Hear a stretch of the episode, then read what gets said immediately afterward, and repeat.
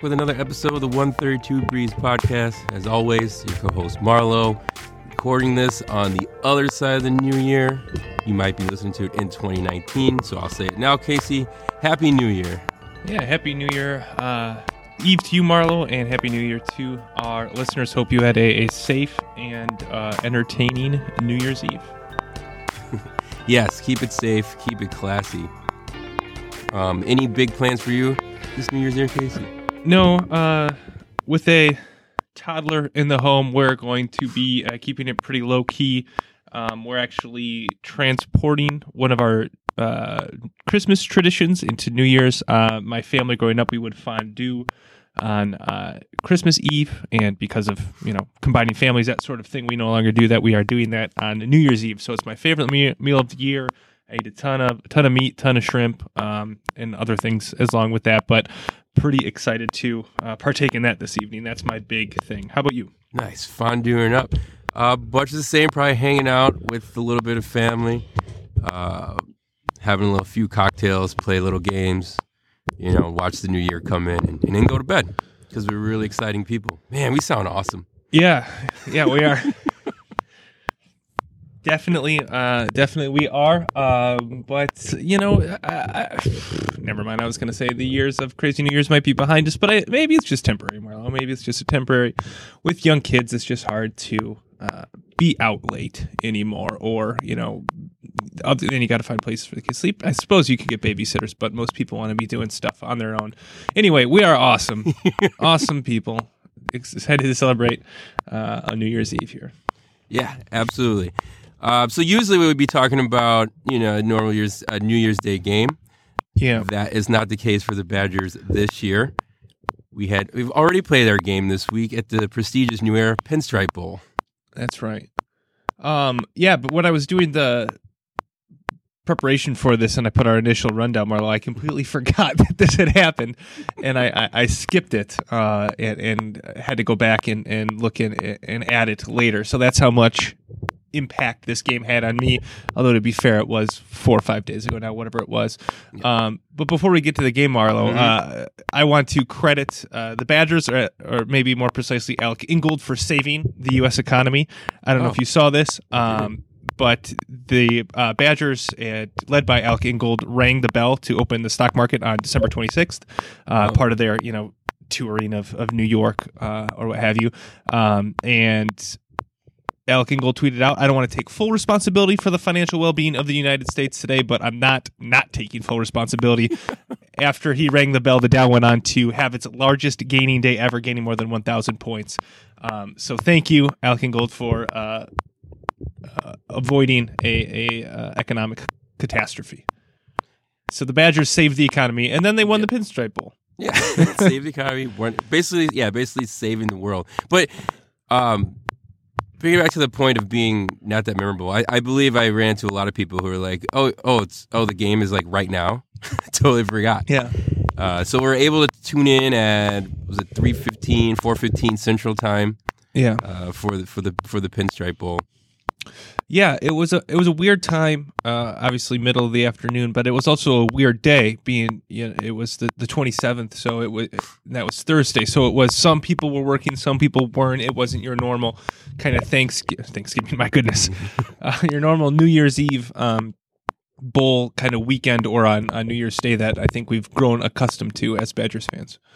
Yeah, absolutely. So the uh, the game gets started with you know taking off for Miami for the second time in a row. Yep. Um, no Hornibrook. We no Hornibrook. Uh, we get the opening kickoff first. Uh, first drive touchdown starts off very well. Yep. You know, super exciting. Next play, the first offensive play of Miami is an interception. Mm-hmm. This is going very well. We're up 14 no- 14 nothing uh, in the first like three minutes. I'm like, all right, we got it. Uh, but uh, it seemed like Miami didn't. I, they. It was like it seemed like they were kind of close, or they were trying. Uh, we had some, you know, early mistakes, a bad turnover Yeah. uh, by Coan, which I feel has become an epidemic. The trying to throw out of bounds but not throwing out of bounds interception Yeah. seems to become a thing. Like even Tom Brady's doing it. Just I don't even I don't even know. So, but yeah, had that, and it was kind of close going into halftime. And Gonley's kicks not going in. We can talk to that in a minute, but they came out in the second half, Mhm. uh, really put it on them. Had five turnovers total, made them change their quarterback. Uh, defense coming through, through and through, uh, throughout the whole game. Coan with the ecstatic 75 yards passing um, Yeah. on the day. But as always, our boy, Jonathan Taylor, picking up the slack.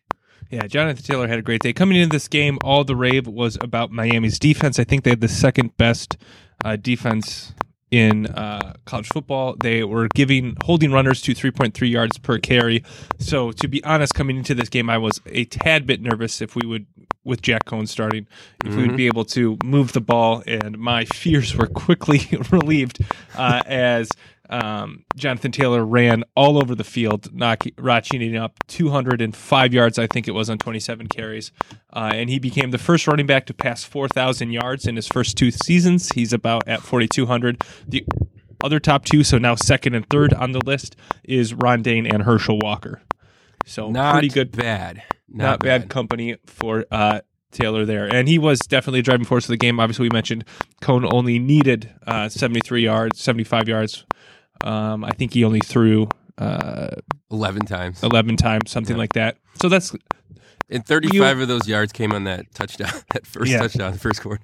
yeah. So when you think about you know Wisconsin football, this is kind of the the dream game you want to have, right? You're Yeah. uh, running back and offensive line just controlling the game, uh, and uh, the running back, uh, you know, getting enough yards that we don't even need to pass the ball. So it was it was great there. But the thing that surprised me, and maybe I, I guess I wrote this down while I was watching this game, that this felt a little bit more like when the Packers beat the Falcons. I think I don't know if you remember me saying this, Marlo, Yeah. but uh, the Packers just ran into a team that cared even less about winning that game, and I felt a little bit that way today. Um, I think. Wisconsin in this game was more impressive than Green Bay was in the, that Falcons game, but I think the feeling uh, of the opponent was the same. Miami had no business or they seemed like they had no business wanting to be there. Um, they turned the ball over five times, uh, four interceptions on some really really bad throws, um, and I don't. I'd like to credit it to Wisconsin that this happened, but Miami just seemed uninterested in playing this game. I was surprised about, uh, uh, yeah, at Miami's performance, though. I, but, uh, I mean, I, on the defensive end, as much as they couldn't stop Taylor, they, they were getting a lot of tackles for losses. Uh, they were getting obviously pressure on the quarterback because one can't really go anywhere. But yeah, I was def- I was definitely surprised. And then you think about it, it's like Miami in New York. Is that is, do they get really hyped for that playing in 30 degree weather?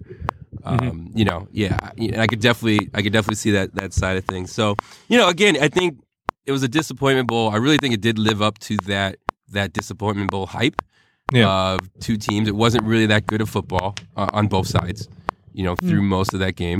Mm. Um, your kind of bad play all around. Like you said, the only shining star was Jonathan Taylor kind of running Yeah. through things. And, you know, and, and yeah, that is what it was. And I guess that's what is the, when you have two teams that played each other last season in a New Year's Six Bowl, had aspirations for this season, and they play each other in the, the Pinstripe Bowl, you'll, you'll probably get some of that, uh, especially when you, you know, have a team like Miami that gets down. They only have three points, uh, you know, going into the fourth quarter. You, you probably Mhm. probably pack it in at that point, being, you know, dealing with 18 to 23 year olds, you know? Yeah, yeah. Well, then th- they put in their normal starting quarterback, who was missing for reasons I don't really want to talk about. Uh, but I thought that was weird. And Yeah. to kind of add to Miami's reasons for not being there, their defensive coordinator appeared to be on his way to Temple, but now their Nice back. head head coach retired, and apparently he's now the head coach. So you had some weird kind of at the top stuff going on that might have you know bled down into the team Yeah. a, a little bit. Um, I guess to kind of cap off this game, um, I guess before we do that, uh, Wisconsin has now become the fifth.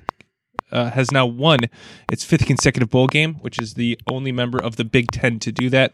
Uh, in order, they won the Outback Holiday Cotton, Orange, and Pinstripe Bowl. So you- um, yeah, so congratulations to Wisconsin on doing that. That's pretty cool. 3 and Um, 0 against Miami in bowl games. That's right. Chryst 2 and 0.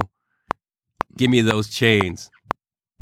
What was Yeah. that? What was the quote? Uh, does, does Miami? Yeah, does Miami give turnover chains to the quarterback every time he throws interceptions? I believe. Yeah, that was so. great. That was great. Yeah. Um, I guess to kind of combine a some compare and contrast with this game and a kind of a season outlook. Mhm. Um, as I watched this game and you know Wisconsin played really well, obviously won the game. I was kind of like, why was this different than uh, the rest of the season? I, you know, a, a lot of the disappointment that we saw throughout the year, and the thing that I kept going back to was the defense and the takeaways. Um, I, looking back at this year, uh, going into the bowl game, Wisconsin had 18 sacks and 10 interceptions. Um, in 2017, they had 39 sacks and 17. In, in 2016, 32 sacks and 21 interceptions. So the pressure and the takeaways from the defense just weren't there. I think a lot of that had to do with uh, a lack of depth on the offense, or excuse me, on the defensive line. I think the linebackers were there, and then the youth of the secondary. I think that's when I look back, you know, that's kind of the main thing I think that this team missed over the Wisconsin teams of the past, as well as that Hornibrook's kind of in and out of playing well or playing at all was Yeah. also a huge part of that. Um, so I think those two things are kind of why this season didn't go uh, the way we thought it, and why um, uh, why the bowl game looked so much differently than kind of the rest of the year and what we saw from this team.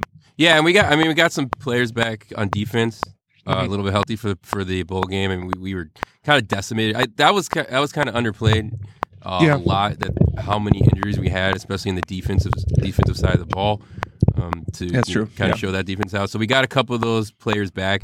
Um, yeah, and that showed a little bit too.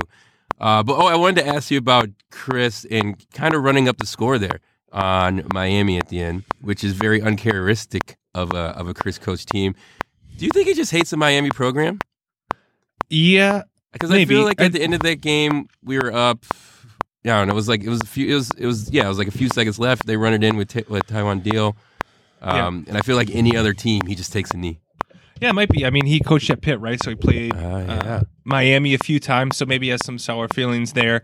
And I think there's also a little bit of like the who Chryst is and the the uh, attitude or culture he has towards football seems to be in direct contrast to who, what Miami represents as far as football. Yep. So I think there's an added bit of sticking it to him that he likes to do uh, when they are up. Uh, that's just kind of yeah. Yes, yes, I am Uh, conjecture on my with, part. with my with my crew neck sweater that the Pinstripe Air Bowl gave to me, and I will run up the Yeah. score with you and your fancy chain. That's right. That's right. I don't. I think there's a little bit of, to that, but That's I didn't- point.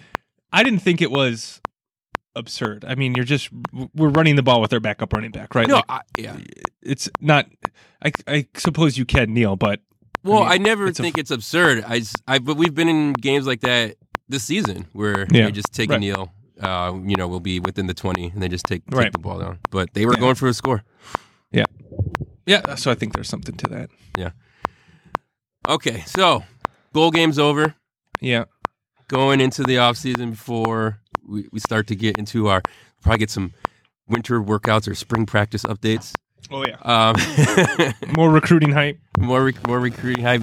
Yeah, but um, yeah. Do you want to take a look back at you know? Well, you kind of look back in the season. You to take like what, what the look ahead is.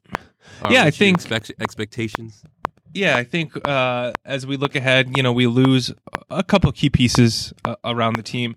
Uh, I'm thinking most notably on defense with uh, T.J. Edwards and um, ah, the defensive tackle who I'm uh, who got injured. I'm blanking on his name. Um, a couple key cogs on the defense, but you know, kind of the younger people be on the defense being another year older, um, and you know, Jonathan Taylor coming back for another year, and uh, the recruiting class that seems like it's pretty good for Wisconsin coming in. You know, I've returned to maintain my high expectations of this program. I don't see why uh, Wisconsin can't win the Big Ten West uh, next year, um, and and return back to a, a Big Ten championship in a New Year's uh, New Year's Day bowl. Yeah, uh, in a, in agreement with all that, I am going to. Uh, I feel bad for Hornibrook and his social media going into the off season. Uh, there's just going to be a lot of calling for Mr. Mertz or Yeah. Coan. We'll see. Just not Yeah. Hornibrook. I, I just, um, I, you know, I feel that coming. I hear all the stories Mhm. that are that will be coming in the off season for that. Um, but I hope that you know, speaking of that, I hope that works itself out for the better, whatever which way it goes. Um, Yeah. Obviously, we don't know what this recruit has. We know what we have. You know, a little bit of Coan. You know what you have in Hornibrook. Um, you hope for you hope for take a step forward instead of regression. Uh, so again, just hope it works out for the better, whichever way that works out. But I pray for uh, for Hornibrook so soon. Yeah, I think there's going to be a lot of speculation on that quarterback position. That'll probably with uh, the high recruit coming in and the health issues and performance issues of that Hornibrook had, and Coan not really seizing the job when he had his chance. Didn't play terrible in the bowl game, but didn't play great Yep. in the regular season games he played. It, it's definitely going to be the most speculated upon position, I guess, as a quarterback position normally is. But um, yes, we have all season. Look forward to those stories, I guess. Good old fashioned quarterback quarrel. All right, uh, wrap a bowl on wrap a bow on the Badgers 2018 season. yeah, As should, we I should do it. Yep. As as that is wrapping up, we are getting into the the meats, the crux, the middles of the the basketball season. As That's the- right. The players are having you know kind of one game here and there as they go through winter break and whatnot. In a game that happened against Western Kentucky, which yours truly wasn't able to see because of Ah. CBS Sports Network, Yep. wherever the hell that is.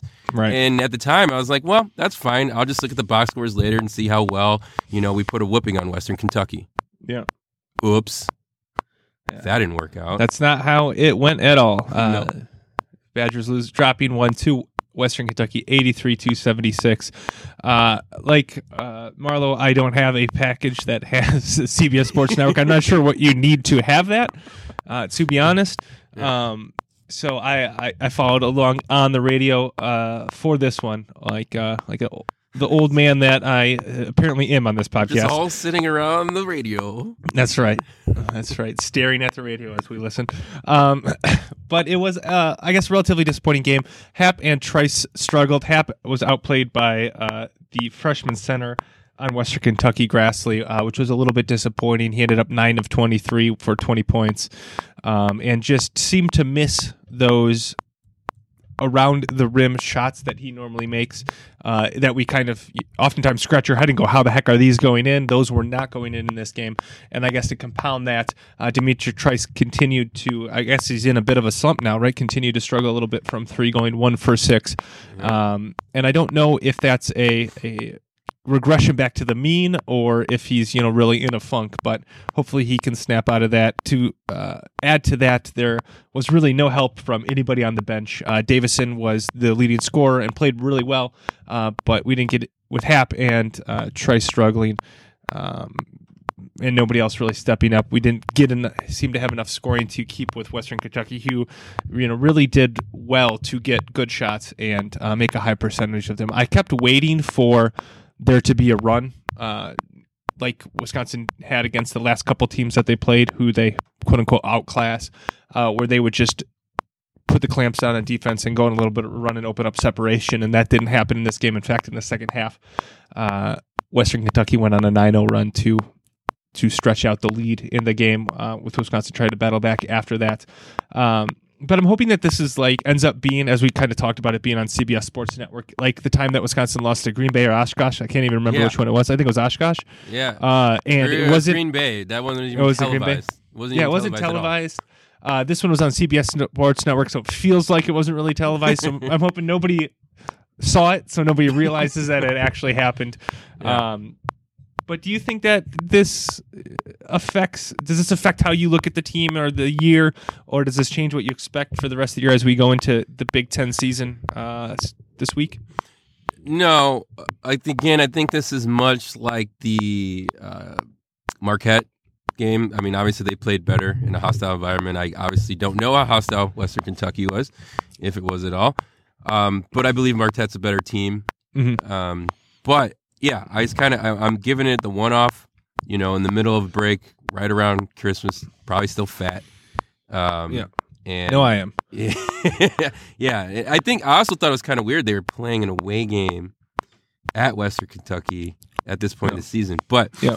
uh, so yeah, that's what I kind of step it to that until I see the next game and they can correct it. Now, if they don't Yeah. correct it, then then it's something, right? Right. Um, so you just can't let it snowball on itself. So as it as it stands right now, I just think I'm calling it a one off. Yeah. Um, until we see what happens next game as we go into Big Ten play. Yeah. Uh, speaking of that, Big Ten play starts on uh, Thursday against Minnesota, so it's home for Minnesota. Uh, and I know a lot of people, uh, I've kind of on the socials and whatnot, are, are kind of freaking out a little bit over this result. Um, but I think it's, and as usual, I'm back in the brand, back in back in the team uh, in my thinking. Uh, like you, I'm hoping and thinking that this is just a hiccup. Um, it was an away game, uh, and this Wisconsin team has been playing much better at home. We have a couple good road wins. Uh, as I look, uh, you know, you look back at the year, um, right there, uh, Xavier. At yeah at Xavier and at NC State were some Yep. some nice road wins. Um, so it's not that they can't win on the road, but they're a better team at home. And if we go back to kind of the pre Final Four years and think about what Wisconsin basketball was, it was that home court advantage, winning those games at home. And you know, as we face a Minnesota team here this week, uh, I hope that we return to that and that can kind of get back to being, uh, you know, what Wisconsin basketball is, winning in the Kohl Center, and then you know playing 500 ball on the road, and that gets you an NCAA tournament bid, right? So Yeah. um, that's Yeah, what I'm, and- I'm expecting. Yeah, exactly. And riding the ship during Big Ten play is going to be critical. Uh, Big Ten is hot right now. It's up right now. So you know, if Yeah. we get in that Big Ten record, that will kind of cement uh, where we fall into the in the tournament, and you know, and so forth. So yeah, I hope Trice gets his shot back. You know, Mhm. at the right time. That's just a lull before before the heat the heat turns up again. Um, and I, I'm okay with Happ. Happ, I think Happ's going to find himself and be fine. We just need, you know, the surrounding players just, you know, play their role. Yep. Yeah, that's for sure. All right. Uh, anything else on Badgers basketball or football or otherwise? Uh no, that's it. We got Minnesota Thursday. We're playing at home. Yep. Home versus Minnesota Oh, on, okay. I on Thursday. Hoping we were playing inside the uh, Viking Stadium, but maybe next time. the empty. Uh, that's terrible. All right. Uh, you want to you want to talk about Bowl Mania? All the other bowl games going on. Yeah. Well, first, I guess uh, a couple stories have come out of the NCA uh, the past couple of weeks, and um, I guess I got kind of thinking about this uh, as we watch every bowl game, and uh, without doubt, it seems like in some bowl game, uh, so. A, a player or two is sitting out. You know, they're Yep. expecting to be drafted, so they're sitting out. They want to risk injury, blah blah blah. Maybe that won't happen. You know, in the college football playoffs or in some of these New Year Day bowls, but in the other ones, this was happening apparently pretty frequently. And the announcers were kind of going on about how, you know, this was either good or bad. Or I guess Yep. they're mostly saying it was bad, and then somebody would try to defend Yep. um, that. So it kind of got me thinking about the NCAA amateur model. And then some stories came out this week that I thought were pretty ridiculous, Marlon. I just want to get your take on what you think is makes the NCAA look the most ridiculous. So first is athletes sitting out of bowl games. Yeah. Next is the Pac-12 is I don't know if you heard about this is raising private equity money. They're trying to raise five hundred million dollars for something I don't know, but Yeah. to, you can own a stake in the Pac-12. I guess if you're a private equity firm, um, Mhm. so they can I don't know do whatever with that. Uh, Manny Diaz being the head coach of the Temple Owls for like a week and a half, and then returning to the U uh, for more money and a more prestigious job, um, while players Poor can't transfer. kids, man. That, day, And- that signing day was j- it just happened. Like he signed so many. That just sucks. Anyways. Yeah. And then uh, Nick Saban winning or making the college football playoffs, he now will make over nine million dollars coaching uh, college football players who are playing for free. So, Marla, which of those is uh, the most ridiculous, or makes the NCAA look the most ridiculous? To? I think so. You know, Nick Saban with nine nine million dollars, it kind of sticks out there. But I think the fact that the Pac-12 is using trying to get private equity money. Yeah. That's that's that's that's probably the most ridiculous thing. Is like, okay, that is no longer amateurism if you are raising money, Yeah. for your product. You know, Yeah. that's just I don't know. That that Yeah. just seems ridiculous. Yeah, the uh, uh, attempt to go out and get. I, I agree with you. That was the one that I I, kind of circled as I came up with this question.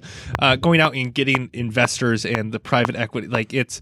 I know there's a lot of that, like behind the scenes, right, with uh, Yeah. donations and things. But this is Right. just like overt. Right. Ugh, I don't know. It just it feels gross to me. Like And we, as we can sit go here put our money in a fund and own a part of the Pac-12. Right. It's it's ridiculous. Anyway, uh, so the NCAA looks ridiculous as always, but um, there were some NCAA games uh, this week, uh, bowl games, and I guess do you want to start talking about the the semifinals as those are the most? Yeah, yeah. We, the the college football playoff. All right. So, well, both the games, both the games weren't weren't good games. No. Um, you know, starting with the Notre Dame, Notre Dame, Clemson. We had the Notre Dame hype train going full steam all Yeah. week, full steam ahead all week, and how Notre Dame had a shot. Um, Mhm. and I think I've been saying all season Notre Dame does not have a shot, and it came to fruition, and it came to head when that when Sunshine freshman quarterback Clemson Ugh. just put the lid on Notre Dame. Um, yeah, and it wasn't. I think in general, like it wasn't even that entertaining of a game, right? It was just Right. It was just it was just a housing um, on the highest level. Yeah, I, I don't have much more to add. Uh, I guess it was just really disappointing. I, I come into these, you know, as somebody who is more than not rooting against these teams, you know, more often than not. Like uh, any of these four teams, if they're playing anybody else but each other, I'm probably rooting Yeah. for whoever they're playing. Right. And they're all playing each other, so I just want a close game. Yep. Um, you know, I don't, I don't know where Notre Dame goes from here, uh, as far as their ability to make the college football playoffs anymore. I don't know if we should sit here and say because they've gotten housed. What is this? Three or four times in a row now Yeah. when they're on this national stage like Every this. time. That Yeah. therefore the next year they're undefeated. That they shouldn't get in. Rich, Um, yeah, I don't know. Uh, I think at some point you have to look at their not them not being in a conference, and I know they have the deal with the ACC, um, you know, to play a couple ACC teams, but unless they're playing Clemson, but they get to pick them. do they get to pick them or does it rotate? Oh, I, I don't know. You know, I, I just I just figured they get to pick them. They're, they're independent, so I don't. I feel like yeah, it's only yeah. like four. I think it's only four games. I mean, they have you know games against USC, Stanford. yeah, Uh, they played Florida State this year, but all of those teams were down this year. And Yep. you look at Notre Dame, it's like, yes, they're undefeated. I don't know how you keep them out. And I guess maybe we can talk about keeping uh, teams out as Ohio State and Georgia fans were all over the social medias Oh, yeah. complaining. oh yeah. Um, but I don't know how you keep Notre Dame out and include those two teams. And we'll talk a little bit about Oklahoma's take uh, in a little bit. Yeah. But uh, so I don't know what you do going forward. I, I, because at some point you have to start going. But last time and treating them like UCF a little bit. I mean that yeah, even though they go undefeated, it's not good enough because right. X Y Z. But Yeah, they're Notre Dame, so maybe that never happens. Yeah, yeah, you know, it probably. I mean, they're just too powerful, too too much money, and too prestigious. Um, but yeah, it just um, it just looks ridiculous, and I don't understand why this out this ha- outcome happens, and everyone's like, why don't they have to? Sh- why shouldn't they have? Why shouldn't they be punished for not being in a conference? And this is like a clear, you know, vision why. Like you have to play one more good team. You have Right. to show at least one more time that okay. I'd be much more satisfied if they had you know played another division winner or conference winner or whatever they need to do to get there. Uh, you know, besides you know going through their one quality win as Michigan, and we all will talk about what that means. Absolutely nothing. they get to you know be represented in the college football playoff and just get stopped. I mean, Clemson. don't don't get me wrong. Clemson's a good team. and They probably would have stomped anybody. Let's Right. let's you know. let- you just put that out there, but it's just the fact that it's Notre Dame just kind of makes it, you know, makes it a little worse. Right. So, Right. There's my take. Yeah. Yeah. I, I, guess I'm just. It's just frustrating, and I don't have an answer um, for that. Yeah. Uh, you so see how Clemson moved- disrespectful? You see how disrespectful? Uh, it, yeah, disrespectful Clemson was. They were. Uh, they gave the Gatorade shower to Dabo as he was shaking hands with Chip Kelly. Oh, well, we'll talk about It's a great. It's a great freeze photo if you could find it. Disrespectful uh, celebrations when we talk about Michigan again. Okay. Uh, all right, uh, Oklahoma and Alabama was the other matchup. Uh, again, not much of a game. Oklahoma, or excuse me, Alabama came out and went up twenty to zero. I think it was. yeah, Uh, Oklahoma, Oklahoma made it close. What was the final score? They ended up losing by like eleven or something like that. So I think Yeah. they covered. Um, for what that's worth. uh, for those in the desert. so I guess let's talk about here if this proves that another team should have been uh, in. You know, obviously Georgia had a closer game. Uh, Yeah, Georgia. a closer game against Alabama than Oklahoma did. Mhm. Um, and Ohio State, I guess, is the other team on the outside looking in and saying, hey, we had one loss to a Purdue team, and we'll talk about how good they looked in their bowl game. Um, and then we won the Big Ten championship. Uh, why aren't we in? So do you think. Do you think those hold any weight? Do you think Oklahoma deserved to be there? Does this result change that? So I again that I think this came down to like this came down to a bad matchup, right? Hmm. Oklahoma, Alabama. Oklahoma is just high flying offense, no defense. Alabama, you know, big defense, pretty good offense, right? Mhm. And Oklahoma, they couldn't stop. They can't. They couldn't stop anyone. So getting down twenty-one nothing, it was you know the fact that they were, were not going to be able to come back because they can't play defense. They couldn't stop Right. anybody. Um, you know, I, honestly, it would I would have liked to see an Oklahoma Notre Dame matchup. That probably would have been more you know entertaining. But Right. that's not the way the chips fell. So, uh, a case for it? No, I think Oklahoma made their case. You know, throughout the season. Mhm. Um, it could have been you, you're kind of splitting hairs, but I think they made their, their case throughout the season. Uh, They just ran into an Alabama team, and it was just a terrible matchup when you, when you need to outscore somebody, um, and you're going against a defense like that. It's going to be tough. Yeah, I think. I guess I go back and I've kind of I thought about this a lot. Uh, one, I agree with you that I think that the case was made that they um, deserve to be in on the merits of the regular season. That you shouldn't look at this game as a as a result uh, individually and say. I mean, Georgia had two losses, right, and they already lost to Alabama. If they wanted to be in the playoffs, they should have beat Alabama. That was their Yeah. chance to beat Alabama, and they didn't do it. Yep. Um, Ohio State, I think that if you look at it, their loss to Purdue was much worse than Oklahoma's loss, and that seems fair to leave them out. I can, I understand the gripes, but I don't think the result of this game changed uh, that Oklahoma should have been in the game. And I, I guess the, where I go back and forth is I look at this game and Oklahoma got off to such a bad start, Yeah, and I think that if you play this again, and Oklahoma doesn't get that early turnover, it- maybe. I don't know that the result is different, but maybe it's a more competitive game Yeah, on the other hand, I kind of think could Alabama have just scored at any time? Like, Right. did they just kind of let their foot off the gas in the middle of the game, or did Yeah. Oklahoma actually make a comeback? Uh, so I haven't. I guess that's that's two sides of the coin, right? But uh, Mhm. I think that the right team got in. Uh, uh, I think that Alabama's just that good. Although you could say Yeah. they played Georgia closer, but Georgia should have beat them then. if They Right. wanted to be in, in it. Uh, Yeah, so this sets absolutely. up Marlo. Uh, Alabama, Clemson for the fourth time in fourth four time. years. fourth Uh, time, third time in the title game. Yep, and then they uh, played in the semifinal last year. Right. Yeah. Um, So, what do you think? Uh, is this are are you tired of this? Are college football fans tired of this, or do we like seeing our you know Celtics Lakers type? I guess recently Warriors Cavs kind of rematches. Is this good or bad? I th- well, And then this particular matchup is for me is good because Clemson has been the you know minus you know actually Georgia game a game. So I mean Clemson's been able to give Alabama a game, right? Obviously winning one, getting close in another one, Yeah. uh, in, in a national title game. So, um, uh, so I'm I, I'm fine with I'm fine with that. And I mean Georgia, obviously Georgia game a game last year, but it was just two SEC teams going at it. So Right. I thought that was that was worse than having Clemson Alabama again. Um, you know, you know, in the title game. Uh, also, you know, being at the being in the fourth year, we got new players. I mean, same coaches, Right. The same kind of you know storyline. Dabo was assistant. Da da da da. Uh, Nick Saban going for the all-time record, going after Bear Bryant. Uh, but you know, it's a different, different, different quarterbacks, different you know defense, just different all around. And um, you know, I guess that's that might not seem that way to the casual fan that's just coming in like, hey, it's a championship game. it's same Uh, guy, same teams. Yeah, exactly. But you know, for me, it just seems totally different, and you know, I believe Clemson can give you know, Alabama a game, and that's that's what I'm here for. Yeah, Yeah, I think uh, as you if you look at it, and I was looking back, you know, at the history of this, and I'm like, oh my god, no, seriously, this has been this fourth time in four years. This is ridiculous.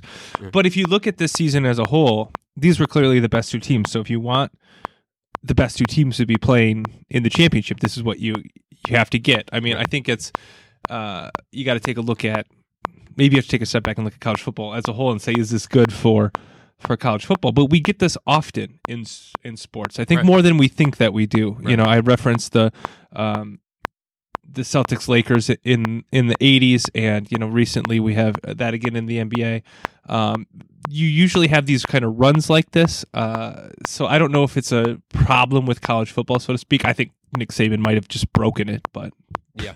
you know Yeah. uh, so I'm excited for it because I think that this is the most competitive game we could get. This is the best chance that somebody a team has to beat Alabama. I think. Yeah. Um, so I'm not upset at that this is the matchup again, but I'm upset that this is the matchup again at the same at the same time. Uh, Yeah. I don't. Yeah. Yeah, and I mean to your point, I think you know the reason people haven't we went to the playoff and people were kind of happy. I think the reason we're only getting that to now because the first year of the playoff, the number four seed actually won, and we all went over probably thinking, "Oh my goodness, this is going to happen all the time." Yeah. and now it's just not. It's just one and two seeds Yeah. going on to the championship. Yeah. Well, uh, Alabama won last year as a four seed, but they're Alabama, so Oh, were they a four seed? Yeah. Oh yeah, Yeah, yeah. 'cause they didn't go- played- didn't go Clemson was the one seed. You're right. You're right. yeah. But, But, no, other one, than that, no one looked at one, them as a four seed. You're right. Right. Yeah. Yeah. Because they had just lost the championship game, I think. Oh no, they lost to Auburn and then won the championship game. Yeah. Um. Yeah. Uh. I don't. So this is. I, I was kind of thinking as I was thinking about this question. Why? I remember when we talked about uh, the divisions and the Big Ten and kind of things like that. This is why I think if you're a college football fan, those things are important. Your rivalries are important because Mhm. most of the teams aren't playing for the national championship. Most of the programs can't compete at that level. So those other things are important to college football. Um, and that's what I kind of thought of this as we thought of Wisconsin, you know, at the beginning of the year, maybe they could crash the playoff. Maybe that was an opportunity. But, you know, I don't know if they'll ever get there. So I'm going to hold on to, you know, my my Rose Bowls, you know, my Big Ten titles, and, you know, winning streaks when we get those back over our rivals. You know, that's like that's important stuff to a college football fan. I don't know, maybe that's just rationalizing why my team's not winning national titles. But unless you're unless you're Alabama, like or Clemson, who else is really kind of legitimately competing for these national titles? Georgia, I guess. But like outside of those three schools, there's a hundred something other ones out there. You know, and if you're a fan of one of those, you have to cheer for something. Otherwise, what are you doing here? I don't know. That's what I think. All right. Off my soapbox. Other interesting things Yeah. or uninteresting things that happen in bowl games, Marlo? Uh, so the other Big Ten teams that have played that were a complete disgrace. Yeah. Uh, start with Purdue, uh, who took on Auburn. Uh, I believe it was the Motor City Bowl. I don't know. no, I don't. Who I don't even know. Anyways, took on Purdue takes on Auburn. Music City Bowl was in Music Nashville, City wasn't it? Bowl. Yeah, yeah, Music City Bowl. Um, and promptly goes into halftime uh, down 49 points. Yeah. What do you do from there? Uh, the answer is just lose even bigger. Yeah. So yeah, Purdue came out, you know, high flying offense coming out of the Big Ten, and just gets housed. Luckily, this game was on was that on Thursday as well? It was on like either Wednesday or Thursday at a at noon, so Mhm. no one really saw that. uh, you know, if anything, but that was just that's just bad. Yeah, not much to say here. Uh, disappointing for Purdue. I think they were way outclassed in this game, but obviously score wise. But the matchup, uh, we talked about matchup Yeah. challenges earlier. This is a very tough matchup for them. Uh, Auburn, a a clearly superior team, even before you went in this game, uh, and Purdue, Purdue, an overachieving team, Yep. Who out got, I guess, their bowl status was probably above what their skill level was in Auburn, a underachieving team, so their skill status was way above what they what bowl they should have been in. So it was a clear mismatch, and boy, did it come out that way. Yeah, I, was thinking that's I was thinking yeah, that same thing watching games like poor Purdue. They were just kind of they were a mediocre team that outperformed what they were supposed to do in the Big Ten, Yeah, and Auburn was a team that was supposed to do something in the SEC and just underperformed. it just didn't. Yeah, and had time to prepare for Purdue. So Yeah. that happened. On the other side, Michigan, uh, who was on their, you know, we're back tour, you know, Yeah. losing to Ohio State. Lump, that's a, you know, took a lump on that one. Coming in this bowl game, uh, high powered bowl game against Florida, looking to do something on the national stage. Actually, what actually was a game for a half. They went into they went into halftime only down three or two, something like that. Um, but the second half was Yeah, they were- quite a different story. they were down three and they wasted like two minutes and kicked a 50 yard field goal or something like Yep. terrible. It was terrible clock management by Jim Harbaugh. Uh, the score ended up being a larger difference than three, but uh, that was really poor. Um, Yeah. Anyway, final score was something more than three points.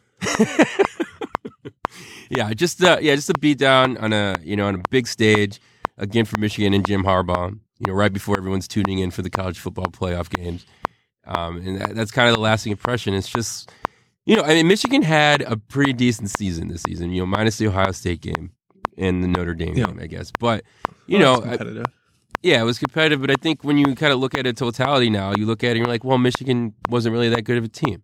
Mhm. At least that's you know that's going to be the narrative um, you know, of it all. So just it's kind of you do these things when you know at bowl season now you look back and you hope you, you kind of hope that all your Big Ten brethren do well because it, it makes it bolsters us for the the coming season. Yeah. Um, and you know obviously helps out Wisconsin as we go through the next season, but. God, I just hate when they, especially on the big stage like that, just don't come through. Yeah, well, you said that the narrative of Michigan is that it was a not a good team, but that the that wasn't the narrative all year. All year we heard about how this Yeah. Michigan team was different and how you know Jim Harbaugh has it together and it's a national contender. And uh, another year, uh, this is Jim Harbaugh's fourth year. They haven't beat Ohio State. Uh, I, I don't know their bowl record off the top of my head, but I feel like they've been disappointing in bowls, and at some point they're going to have to win some big games. Otherwise, what? I mean, the way that the media, or, or at least Michigan, thinks of themselves or talks about themselves, you know, you'd think they'd be performing like Ohio State has been, you know, winning Big Tens, winning that head-to-head matchup, and winning bowl games, and they're just not. And I don't know if like Jim Har- the Jim Harbaugh effect has people blinded to the fact that they're not really performing to what the expectations are or or what it is, but there's some disconnect between their results and kind of how they think about themselves in a way that like isn't coming down on Jim Harbaugh is really weird. Like they're not do like they're not doing what Michigan should be doing, but Right. nobody's like Jim Harbaugh's got to go or eh, somehow he avoids that or his persona is big enough that people talk themselves into it. I don't know. It's really Yeah. strange because at other schools who are performing about at the level of uh, of Michigan, who have expectations like Michigan does, their coaches are getting fired, and I don't. I don't know why that's not. At least more questions aren't being asked about Harbaugh. Yeah, I think they're just I think they're just starting to come up. Uh, just kind of questioning where you know where the program is going, where they're going. And it's I don't think he's on the hot seat per se, but knowing Harbaugh, he's going to get out before he gets hot. And yeah, I don't you know. I mean, if he doesn't beat Ohio State next year with their whoever their head coach is, yeah, I think that might be that might be a tipping point. that maybe the Dunzos done chain for Oh for Harbaugh? five. yeah, that's tough. I don't know. Yeah, that's tough. right, that's too much Michigan talk. Yeah, enough Michigan talk. Nobody, nobody wants to hear that from us. All right, we can go on to your uh, second favorite subject, uh, Jay Cutler. oh, good. Yeah, so Actually, I don't mind talking about Jay Cutler. It's just I get a laugh about it. Yeah, so yeah, it's, this is why I wanted to ask you. I wanted to see if if, if Jay has messed it up for the uh, the young Kyle Shurmur. Uh, Kyle Shurmur played his bowl game this past week against Baylor. In that bowl game, he surpassed Jay Cutler as Vanderbilt's uh, all-time career passing yard leader. All right, Um, so I remember hearing take about that, Jay Cutler. yeah, I remember hearing when Jay came out. Uh, you know, he was the career Vander. You know, he passed for eight thousand plus yards at Vanderbilt. Was you know leading runner, and you know, don't laugh at. Yeah, it's Vanderbilt, but he did it in the SEC. Oh yeah. Remember? Yeah, you remember hearing all this, right? Oh yeah. Absolutely. So, and Jay Cutler went on to have you know whatever career that he had that you know we won't go into detail about, Mm-hmm. but He had a career. he had a career. Uh, with Some of it was in. Chicago. with uh, Kyle passing Jay, has Yeah. Jay Cutler messed it up for Kyle's draft status? Uh, you know, that- Because he's associated with He's Vanderbilt. associ- yeah, associated with passing Jay Cutler's. Oh, I don't know that that he would. Uh, they showed a graphic of the top quarterbacks who entered the N- NFL draft. There was like eight of them. There's like real Will Grier, Duke's quarterback, uh, Haskins from Ohio State, Yeah. and like I just was not inspired by any of them. I don't know. Maybe Kyle Shurmur's picture was on there and I just didn't recognize it. Uh, I don't. I don't. I don't think that that would that would affect it. Is I mean, do you think they'd be like, oh, Jay Cutler, who is this? I mean, this generation's Jeff George because he was, you know. Yeah. I, but Uh, that's funny. know, that's funny. know. I'm glad that it, it's sad that Jay Cutler is out of a record book, though. That makes me a little sad. Uh, yeah. Well, you know, he's Doesn't make he- he's still he's still Chicago's all time passing leader. So So as we before before we move on to uh, I guess uh, to transition to the NFL, uh, Yeah. I stumbled upon uh, I think Bleacher Report put it out. It was uh, oh, it was like a wonderful gridiron Christmas or something. Th- so you know it's a wonderful life, right? He you Yep. know, wishes he had never been born. In this one, it's Aaron Rodgers, and he wishes he had never been uh, drafted. and then it goes through. If you haven't seen it, uh, Marlo, you should. I don't know that you'd enjoy. It. It's a it's a pro Packer thing, right? And Yeah, it yeah. Makes, I makes fun of the Bears, but it's it's absolutely hilarious. And one of the things in there is that uh, Brett Favre never left the Packers. they haven't won a game in ten years. and Jay Cutler won the uh, 2010 NFC Championship game. And then there's a commercial of Jay Cutler, and he goes, "I'm Jay Cutler, and I never quit." it's, just- it's so great. Uh, so so search that out on the on on the Googles, everybody. It's Yeah. it's if I think whether you're if you're a Packer fan, you'll absolutely love it. It's great. Uh, Yeah. But I think even if you're uh, not, it, it's it's pretty. it's funny. entertaining. You tweeted It it, makes- out, right? I did, I did, but yeah, that's great. Yeah. I probably watched it a hundred times this week, showing it to like all my relatives at our, our gatherings. I'm like, no, let's watch this. It's great. It's a it's a Christmas Christmas tradition. Yeah. Oh boy. Anyway. Yeah. All right. So let's let's talk about some more successful Bears than Jay Cutler. How about that, Marlo? Oh, I'll yeah. Let you do that for a little bit. Yeah, we can do that. Bears uh, yesterday took on the Minnesota Vikings at By the way- Minnesota. yep. By the way, do you like how I, I act like I'm letting you talk about the Bears, like Yeah, you thanks. like you do when we do the corner kick? like, like- Thanks. yeah. Thanks. Thanks. No, no, sorry. All right. I Marlo, appreciate it. please, please talk about the Bears. Okay. They're taking on Minnesota at Minnesota. Um, really, at the time they were weren't well. They weren't playing for. They were playing for number two seed, but Mhm. that was contingent on the Rams losing to the 49ers at home. Um, so so for a long shot. So they ended up playing or starting all their starters, playing to win. Uh, so and, and and on the other side, Minnesota needed this win to get in. So win and they're in. And poor Minnesota. Poor Mm. poor Minnesota. All they had to do was beat the Bears at home and they're in the playoffs. Yep. And let alone Bears did play to win up until a little before the third quarter, or you know, the beginning of the third quarter when they looked up at the scoreboard and the Rams were up by like 35 on the Right. 49ers, and then they pulled pretty much uh, everyone, everyone in the defensive end, most of the offensive starters, um, just kind of played along. And Kirk Cousin and his boys could not pull together. Kurt's fighting on the sideline with Thielen. That was great. yeah, that was so great. I think. What did they? He mouth. He's like, I don't have ten seconds, man. Yeah. Um, yeah, you got Diggs throwing helmets, and they just they just went down in in a ball of flames. And I really do feel bad for Minnesota. I actually feel bad, more bad, because I, in hindsight, wish we just kind of played Minnesota next week, because now we have to play uh, the Eagles. And Yeah. as we documented before, they, they Nick Foles might just go ahead and do it again, and that'd Mm-hmm. be that'd be really bad. But for now, hanging out in Club Dub, got the Sunday game, the Sunday, the late game Sunday Yep. uh, on NBC playoff game, first the Eagles. Yeah, I'm not. I don't feel too bad for Minnesota to be honest. It was weird. I watching this game. I, you know, I ended up wanting like I was ended up rooting for the Bears as this game went on. I because it would eliminate Minnesota. Um, and I I would be interested if this was a true plan game. Like if it was Bears versus Minnesota, one gets in, one doesn't. Yeah. I'd be interested to see kind of who I ended up rooting for. Mhm. I still think I would go for the Bears just because I just have such a dislike for Minnesota at this point. Yeah. But uh, obviously, the Bears were in no matter what, so it was easy to root for Minnesota to be eliminated. Uh, Mhm. But I would be curious what would happen then. Um, but I don't know. So then after the game, to add to, in hindsight, I definitely rooted for uh, the Bears more because Minnesota fans were putting out, well, at least we're not the Packers me- memes and stuff. And it's like, you know what? You're going to play as many playoff games as us. And, Yeah. uh, when was your last Super Bowl? That's right.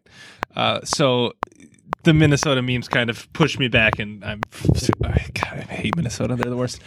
Um, but yeah, uh, there was a point I think I saw uh, Big Cat or somebody tweeted out um, wouldn't wouldn't the Bears just want to sit their starters and let Minnesota win essentially, which they kind of Yeah. did in the in the fourth quarter, but Right. But uh, Minnesota didn't come back. win. But you'd rather play this Minnesota team again because they looked awful in the first half Yeah, absolutely. um, than play uh, than play the Eagles. Um, I don't. I'm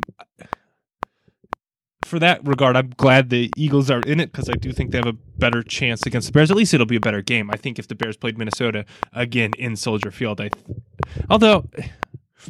I don't know. I would like to see Kirk Cousins face this defense again because, God, I, I almost got eighty-four million dollars worth of enjoyment out of that. Uh, but, but that was fun to see. yeah. gosh, Did you see the, Did you see his stat against winning quarter uh, winning teams?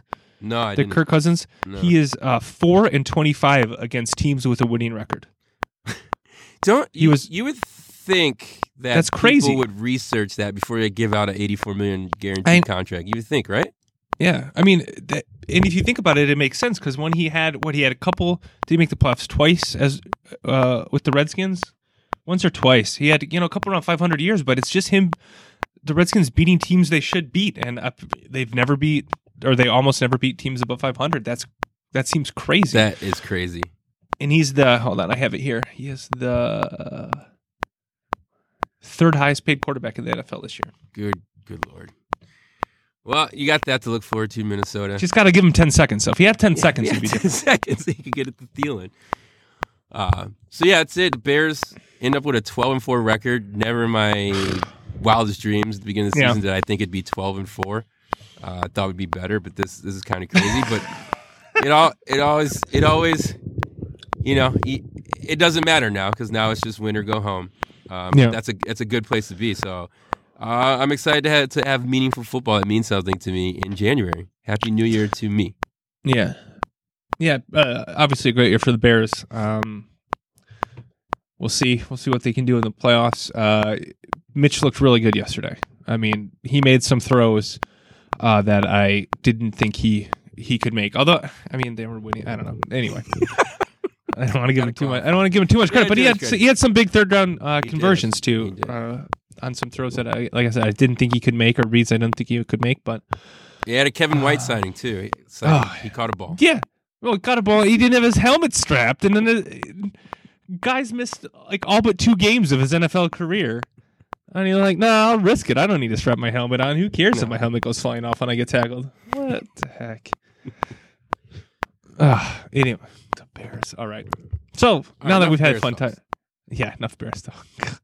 All right, let's talk about briefly about the Packers. I just want to throw. So I watched this with the family. Uh, we had uh, my ex- my uh, extended family uh, Christmas get together, and uh, I guess highlighted by this game. And the whole atmosphere was just we are just laughing at the failures of the Packers during this game. It was just, of course, this is happening uh, now, um, which was a weird.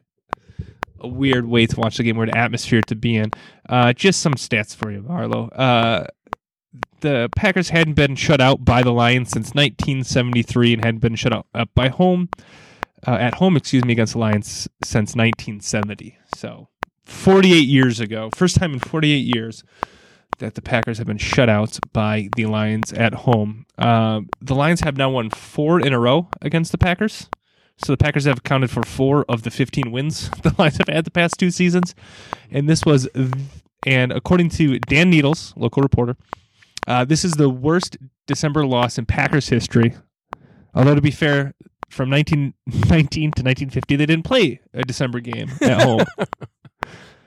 so if you exclude that, what 31 years, still the worst home loss in Packers history. Rodgers went out on like the he got hurt on the second play. He remained in for a little bit longer, but then went to the locker room uh, on a hit to the head. And watching the Bear, so I've watched Rodgers take a lot of hits this year. Yep. And seen the Packers get called for a lot of roughing the passers and a lot of other roughing the passers. There was what three in the Bears Minnesota game Yeah. where the quarterback got like bumped into and Yeah, fell no, There down. were some questionable ones. Yeah, for sure. And so I watched this all year. And Rodgers in this game, he's going down, and a guy takes off his helmet as he's getting tackled, and they don't call. I just, I don't get it. I it it frustrates the bejesus out of me. Not that that would have changed the season. It would have prevented a concu- it wouldn't have prevented a concussion, but at least there would have been some ramifications of it. Not only that, the Packers essentially lost two get well, one and a half games because of BS roughing the passer call. So this whole season, that's kind of been the back of my uh, back of my head, and it's been super frustrating. And then it ends with Rodgers getting hurt and no flag being called thrown on the play. And I get you could say like, well, he was going down. I, I understand there's an argument not to call it, but with some of the other ones I've seen throughout the year, and to see so many, so few called on Rodgers drives me nuts. Um, all right, that's enough Packers talk. Uh, but I just want to point out, Marlo, that none of the six highest paid quarterbacks, we talked about Kirk Cousins being Yeah. third, but none of the six highest paid quarterbacks in the league have made the playoffs in 2018. And of the six, they combined for a total of 31 wins. So Yikes. average of average of five. That's Aaron Rodgers is the highest paid. Then Matt Ryan, Kirk Cousins, Jimmy Garoppolo. Granted, he was hurt. Uh, majority of the year, Matthew Stafford and Derek Carr to run all your top six highest paid quarterbacks. So I assume the seventh highest paid quarterback made it because otherwise they would have said Yeah, that's what it kept going. yeah, for sure. Uh, all right, that's Casey Uh, pulling his uh, his Darren Rovell out. That's right. I yeah. Somebody tweeted. I did. I went to write down who tweeted it out. I don't even know who it was. Yeah. Oh well. Anyway, sorry. Sorry, I didn't give credit to that guy to all our our listeners. I'm sure uh, they'll be mad at me. Um. all right. So, Packers season is over, and uh, a couple coaches lost their jobs. Obviously, we knew that uh, Hue Jackson and Mike McCarthy had already been fired. Black Monday, Black call it. Monday. Yeah. Yep, lots of pe- lots of coaches losing their jobs. Um, I'll just run through them, Marlo, and see if any stick out to you. Uh, Vance Joseph of the Broncos, Adam Gase of the Dolphins, Todd Bowles of uh, the Jets, Marvin Lewis, finally after 16 seasons uh, with the Bengals, is fired on his way out. He has endorsed Hue Jackson to take his spot. Uh, still. Dirk Koetter of the Tampa Bay Buccaneers and Steve Wilks of the Cardinals in his first year is uh, is fired. Anybody stick out to you in that or anything you'd like to comment on? uh, yeah, I guess Adam Gase, surprising. He was a, he was a rising uh, offensive star. Got Jay Cutler to play okay in Yep. in Chicago, and that was his claim to fame. And just couldn't get things right. I mean, to his to his uh, to his credit, they never had a quarterback to Yeah. get things right there. He, they were always hurt, or he's always playing with a backup, Yeah. or bringing Jay off or the the nor the yeah, or the starter was Tannehill. I mean, Yeah, exactly. And and your starter was Tannehill, so you're kind of handcuffed there. Um, so that's kind of. But Steve Wilks losing his job in the first year with a, you know, again we're going to go back to crap at quarterback. That Yeah. seems tough. Um, yeah, that seems hard. Marvin Lewis though, been at the helm for 16 years, mhm. uh, which is kind of crazy in this day and age to be that be there for that long without a playoff win. Uh, For Mhm. this finally to happen, and to have your boy and to be like, you know who should take my job? Hue. Yeah, he was a good guy. He should get in there. Um, it, it's just kind of that's nuts. But that brings it. What did it bring the total to? One, two, 11, 11 openings so far. I think so. 11 openings already. Uh, could be more to come. It should be interesting to see how these fill out, when they fill out. Uh, what's Yeah. going to be the flavor? You know, is are we going to go after the young, the young millennial offensive coordinator? Are they going to swing Mhm. back to defense? Where's the NFL right now? Who's going to copy who? Yeah, yeah, that will be interesting. Um, I think you touched on the ones I, I thought were uh, interesting. I think Steve Wilks getting fired in his first year on a team that was supposed to be bad, they proved to be bad. I don't, I don't understand that. Uh, I'm a little bit surprised Vance Joseph was out, although the, he had some pretty uh, obvious coaching blunders, uh, some time management things uh, there in Denver. I just don't know what the expectations are in Denver. They didn't seem like a team that should be making the playoffs. Um, They got Case Keenum. yeah. So I I'm not really really sure there. Uh, Steve Wilks being uh, fired in his first year there, he joins the prestigious one and done club. so Steve Wilks this year, uh, Chip Kelly, 49ers in 2016, Yep. uh, Tomsula from the 49ers 2015, which is amazing that they had back to back one and duns. I remember Tomsula being fired and or being hired and being like, "Are you kidding me?" Uh, Mike Mularkey from the Jags in 2012, Hue Jackson from the Raiders 2011. Which let's pause here. Boss. Hue Jackson, one and done with the Raiders, finds stumbles his way into the Browns position. Was there for however long, won however few games, gets fired. The team does well. The team has a winning record without him. How can he even be considered for a head coaching position? No. I don't understand it. Makes no sense. Ran he he failed upward to as far as you could fail upward possible, right? There's Yeah. no way he can go up from here. It's just he he did it. I mean, congratulations. You, you, you know, Yeah. you faked it till you made it, and there's no way you can go past what you did. I mean, I could see if you if you went somewhere and was a successful offensive coordinator, right? Because that's his his claim to fame, right? He's a quarterback guy. Yeah. Um, if he went somewhere and proved to be a capable offensive coordinator for a while, then I could see another shot. But to give him another shot after what happened with the Browns, after that hard knocks performance, I don't know. I don't know how you do that. Uh, all right, uh, I don't want to go on the list. Uh, back. Jim Mora, the Seahawks, 2009. Cam Cameron, Dolphins, 2007. Art Shell, that's another great one with the Raiders, 2006. Uh, good stuff. One and done. Steve Wilks, welcome to the club. Yep. Um, so I guess if I can talk a little bit more about the Packers, even though I don't really want to, uh, they're bringing in some. Let's see, what was it? Uh, Pat Fitzgerald, they said, rumored they're bringing in. I think there's rumors of them bringing in Hue Jackson, which, again, as I just talked about, my God. Um, Adam Gase, it seems like he's the front runner for the job. Uh, I guess there's some pretty strong um, connections between uh, Packers front office and Adam Gase, uh, or at least I think fondly of him. Um, but it seems like he's going to be pretty high in demand. And then uh, Josh McDaniel seems to be the other front runner there. Um, sounds like Mike McCarthy's going to the Browns. I wish him luck.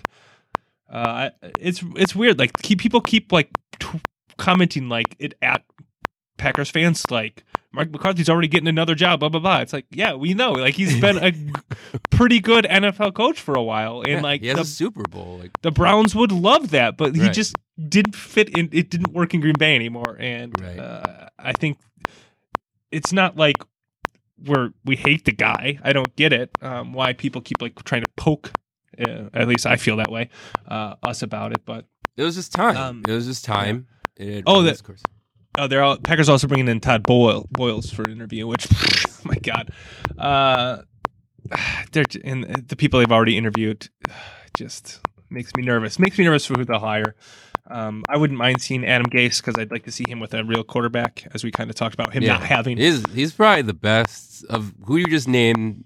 I Yeah. think he'd probably be the best fit. To be honest with you. Yeah, I think McDaniel's has the most upside. Yeah. He's the riskiest pick, right? Because Right. he could come in and and really have a creative offense, but like after seeing what happened with the Colts, you know, as he was their coach and then he wasn't, his time in Denver, Yeah. um, it's risky, but I think that has the most upside uh, if we're just talking about kind of that coordinator positions. And we were talking over, uh, my family was talking, uh, and maybe this is something to chew on, or maybe our fellow fans can help us out with this, because they were talking about we were talking about Pat Fitzgerald coming uh, interviewing with the yeah. Packers, and uh, my mom said, "Does that happen often that college coaches become professional coaches?"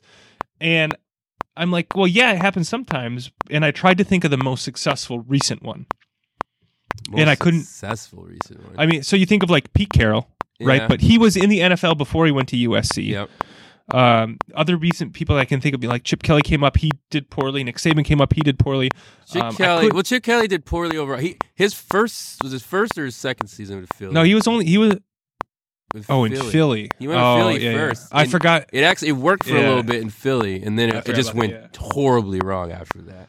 Yeah. Yeah. Uh, so I- anyway, I couldn't I couldn't think of anybody who kind of came up and and was successful from from the college ranks. So if uh, our, I know I'm just bringing this on you now, Marlo, Yeah. but if our uh, fellow fans could help us out and correct me if I'm wrong, but I couldn't think of anybody, and that made me a little nervous about Yeah. even wanting, you know, like a, uh some of the, you know, uh, Lincoln Riley or somebody like that Yeah. uh, interviewing for the position because you know he's been at least rumored to be connected to the job. So Yeah. Well, uh, it's they always they always look they always go down there, and, and I've you know heard people talking. It's happening a lot more now that the way the quarterback position has changed. It used to be a difference between being a pro quarterback and a college quarterback, and that's starting to change, starting to shift to being Uh, you know yeah, we're going to open those you know uh, zone reads. It's not always you know you're going to be taking a lot from the shotgun, all that good stuff.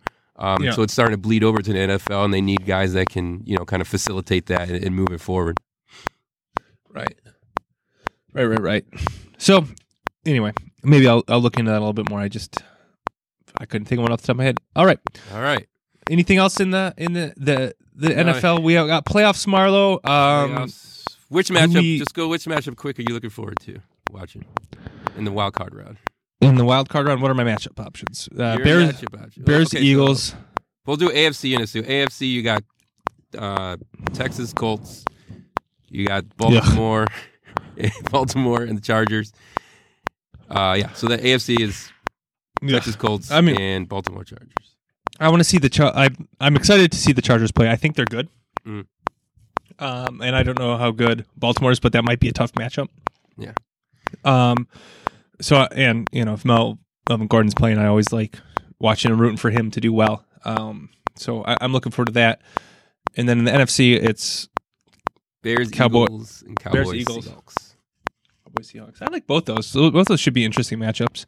Yeah. Um. I could see any of those four teams winning their game. Yeah, you think those are, those are kind of the ones that are up for grabs. Yeah. Um, That said, I could see the Colts and Texans winning. So, uh, yeah, these are pretty. Like, I don't feel like there is a bad game. I think I'm not very interested in watching the Texans Colts per se. I mean, I'm going to watch it, but like, it's a, I'm not excited. I'm not excited for it. I'm excited to see. Uh, like I said, in the AFC side, I want to see if the Chargers are as good as I think they are. Yep. Um, and in the NFC, I'm excited to see uh, Bears Eagles just to see if the Bears can do it in the playoffs. And, you know, that's the one I have the most rooting interest in, right? Because I'm going to be rooting against the Bears. so, so I'm excited to see uh, what that will be. all It's at home, though. So uh, you're probably, what'd you say, four, four and a half point favorites? Do you think it's that high? Yeah, I was. I think. I think it's. I think it's a four point favorites. Um. doo-doo-doo. I guess. Stats department. Stats department. Yeah. And let's go to our. Stats. Card. Oh, six. Six Oh, wow. point Six. favorites. Okay. Wow. Well, That's pretty high. I've well, my, my Google machine had uh, no line because I think they're worried about the health of Nick Foles. Mm. Oh, okay. Um, gotcha. Let me Yeah, six good point. points. That's six points seems a little high. yeah, it's high. Uh, yeah, all so- maybe I don't, I don't know. I guess yeah, maybe you take the you know two and a half three point favorites, add the three points for being home. Yep. All right, All Well, right. it should be an exciting weekend. Um, yeah, for sure. It's it's a good it's it, it begins a good time of the season. Uh, you know, as a football fan, you got NFL on Saturday and Sunday, which is always good. yeah. You got. uh Are you picking the? If you had to pick a Super Bowl now, you'd go with Oof. the favorites, Saints, Chiefs. No, dude, New England's New England's making the play. New England's making it again. It's just gonna happen. Like, why why pick against it? Uh, on the N- NFC, I think the NFC is more for grabs, and I don't know. I mean, you have to go through the Saints, but I just don't. I I don't. I don't. I don't know. I can't do it because I have a t- I have a dog in the race, and I can't cheat against them. Yeah. So Okay. I'm going, but I'm going with the Patriots on the AFC side. Okay. Oh, I forgot that the Chargers are at Baltimore because Baltimore won their division. The Chargers are a wild card. That changes. things. I was going to say the Chargers because I like the Chargers. I think they're good. Uh, that gives me pause, and I want to go out. I wanted to go a little outside the box. I didn't want to pick the Patriots. I think the Chiefs' defense is is can give a, a game away. Um, I'm not going to pick the Bears in the NFC side. Uh, yeah, I'll just go with the Saints. I'll just go with the Saints, even though they haven't looked very impressive recently. I think that uh, the Rams um, with uh, Jared Goff won't. He'll mess it up enough to prevent him from getting in there. So I'll go with. Nice. What did I just say? Now I want. The, I guess I'm rooting for Chargers Saints. That'd be fun. Okay, Chargers Saints. All right, is that it for NFL? God, that's gonna go wrong, and I'm gonna look stupid. That's fine. that's fine. Uh, all right, uh, All that's right. it for the NFL. Awesome, man. All right, we're gonna end the year or begin the year wherever you are on this side with America's favorite segment, Casey's corner kick. All right, a great week for Liverpool, Marlowe. Uh, and I'd have to say, uh, being off and having a chance to watch these games uh, from the comfort of my own home uh, was quite an experience. Liverpool is playing great soccer right now. Uh, early in the week, they hosted Newcastle, winning four to zero, and then later in the week, they hosted Arsenal, who is. Uh, I, I'd say the fifth best team, maybe fourth best team in the league, and they won five to one. Uh, Arsenal scored early, and I had a moment of oh boy, here we go. Uh, but Arsenal responded with two goals uh, within 90 seconds, like a minute or two after Arsenal scored. So they came back and responded really well and just dominated the game. Obviously, winning five to one, but it was a joy to watch. Um, the way that they're playing, the way that the the players are linking together is just something else. Uh, it's been really fun. But Marlo, this week we have uh, have the big one. Uh, right now, Liverpool is in first place. We're 20 38ths of the way through the season um, with 28, no, 18, excuse me, more games to play, uh, 20 games in. And Liverpool are seven points clear at the top of the table of second place City. Uh, they play City on Thursday at 2 o'clock. That'll be on, uh, I think it's NBC Sports or something like that. Uh, it is could be a, a title deciding game. If Liverpool are able to win uh, this one, they put another three points between them and City. Um, that would be a huge result, and it would go a very long way to Liverpool winning the league this year. So I will be dialed into that one uh, on Thursday afternoon. Um, and in non-Liverpool news, I guess, in uh, disappointing to a Liverpool fan, uh, Christian Pulisic, uh, if you may, he is the uh, probably the brightest star in the U.S. Uh, men's national team scene. Um, he's he plays for Dortmund currently, and it's rumored that he is trans is going to transfer to Chelsea over the summer uh, for fifty million. Uh, I didn't look at the currency. Fifty million of some currency. I don't know if it's pounds or euros. Um, which is it's disappointing for a Liverpool fan because he was linked with going to Liverpool, and it would have been really cool to see him there. Um, but really great for, uh, I guess, Christian Pulisic personally, or U.S. soccer, I guess more generally, that their top player is now going to be transferring to one of the top clubs in the world. Um, so that's pretty exciting, uh, and wanted to share that. That's it for the corner kick, Marlo. All right. All right, Casey. Uh, in in in the year going into 2019, uh, we've been doing this podcast for a minute. This is episode 44, which is kind of crazy. Yeah. Um, but do we want to put out some uh, some bold predictions for 2019? All right. Yeah, sure. I got, uh, I guess, five. Five. All right. Five for, I guess I, I looked at each of the teams I talk about. Yep. Oh, I didn't put Liverpool in there. All right, I'll put. I have six. um, and I can go through each of those one by one. How do you want to do it? Yeah. Give me. Uh. Well. Okay. We'll go ahead. Give me your. Uh. Give me your your Badger football then. First. Badger football. Uh, Badger football. Uh, returns to their status, wins the Big Ten West, but once again loses to Ohio State in the championship game. Oh wow. Okay. I got yeah. Football wins the West goes undefeated in the West. Wins the Big Ten title game. oh man, Does not go to the playoffs. does not go to the playoffs. Yep. All right. You want to go with uh, basketball next? Basketball. Uh, Badgers make it to the Sweet 16. Happ finishes second in Player of the Year Uh, to Z- to Zion Williamson. got it. I got Badgers making a run to the Elite Eight. Mm. Uh, obviously, then uh, yeah, losing losing in losing in the Elite Eight. Happ goes down as greatest Badger college player ever. Yeah, probably losing to Duke in the Elite Eight. Probably something. Like that would be that would be something. Um, Bucks. Bucks. Bucks make it to the NBA Finals, lose to the Warriors Ah, in six. in six. Okay, we got the Warriors there. All right. Bulls find their way to the number one pick Mm, and probably take Zion Williams. that'd be cool. that would be good for Bulls fans. I'd like to see. And That'd be because otherwise he'll go to like what some somebody I don't watch or follow and Yeah, yeah. I never see him. The Knicks or something. I don't know. Who else is up there? But all right. um, who else we got? The Brewers. Brewers. All right.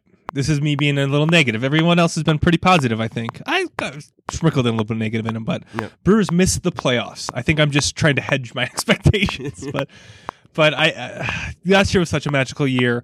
Uh, there were some health hiccups, but uh, things went so well for the Brewers to uh, get to where they did. It was amazing.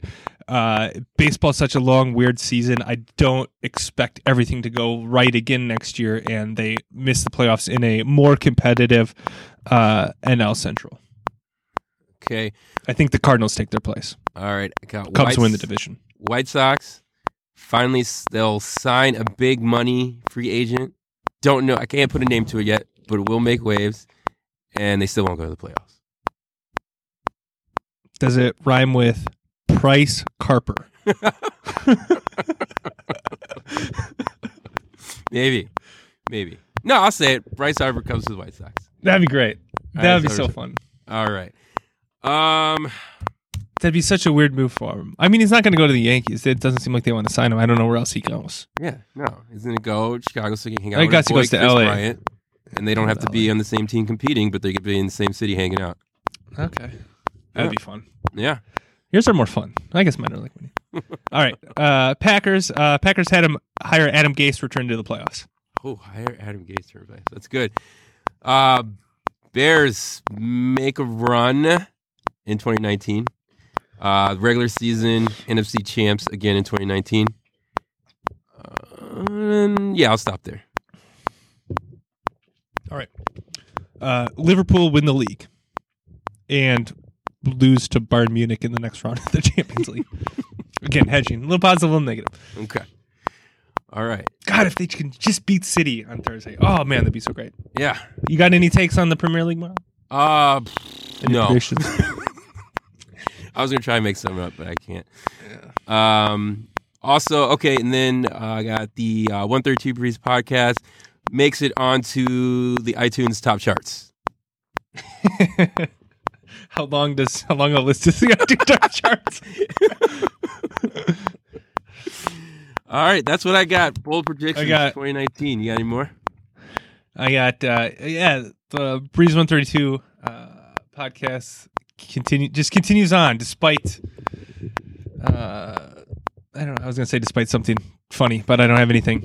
It's not I don't know. It- it- 2018, you know, we, it was a fun year, uh, I think, for the podcast. I don't think it was the best year as far as like the I was gonna say the teams we root for, uh, teams I root for. Yeah. you know, 20, Um, 2019. The 132 Bears, Breeze guess. podcast hex is off.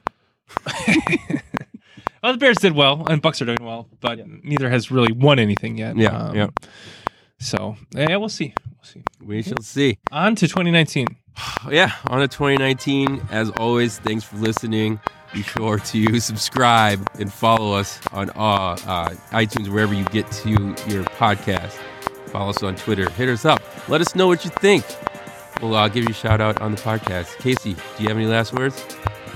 Uh, as always, everyone, I hope all your favorite teams win all the sports.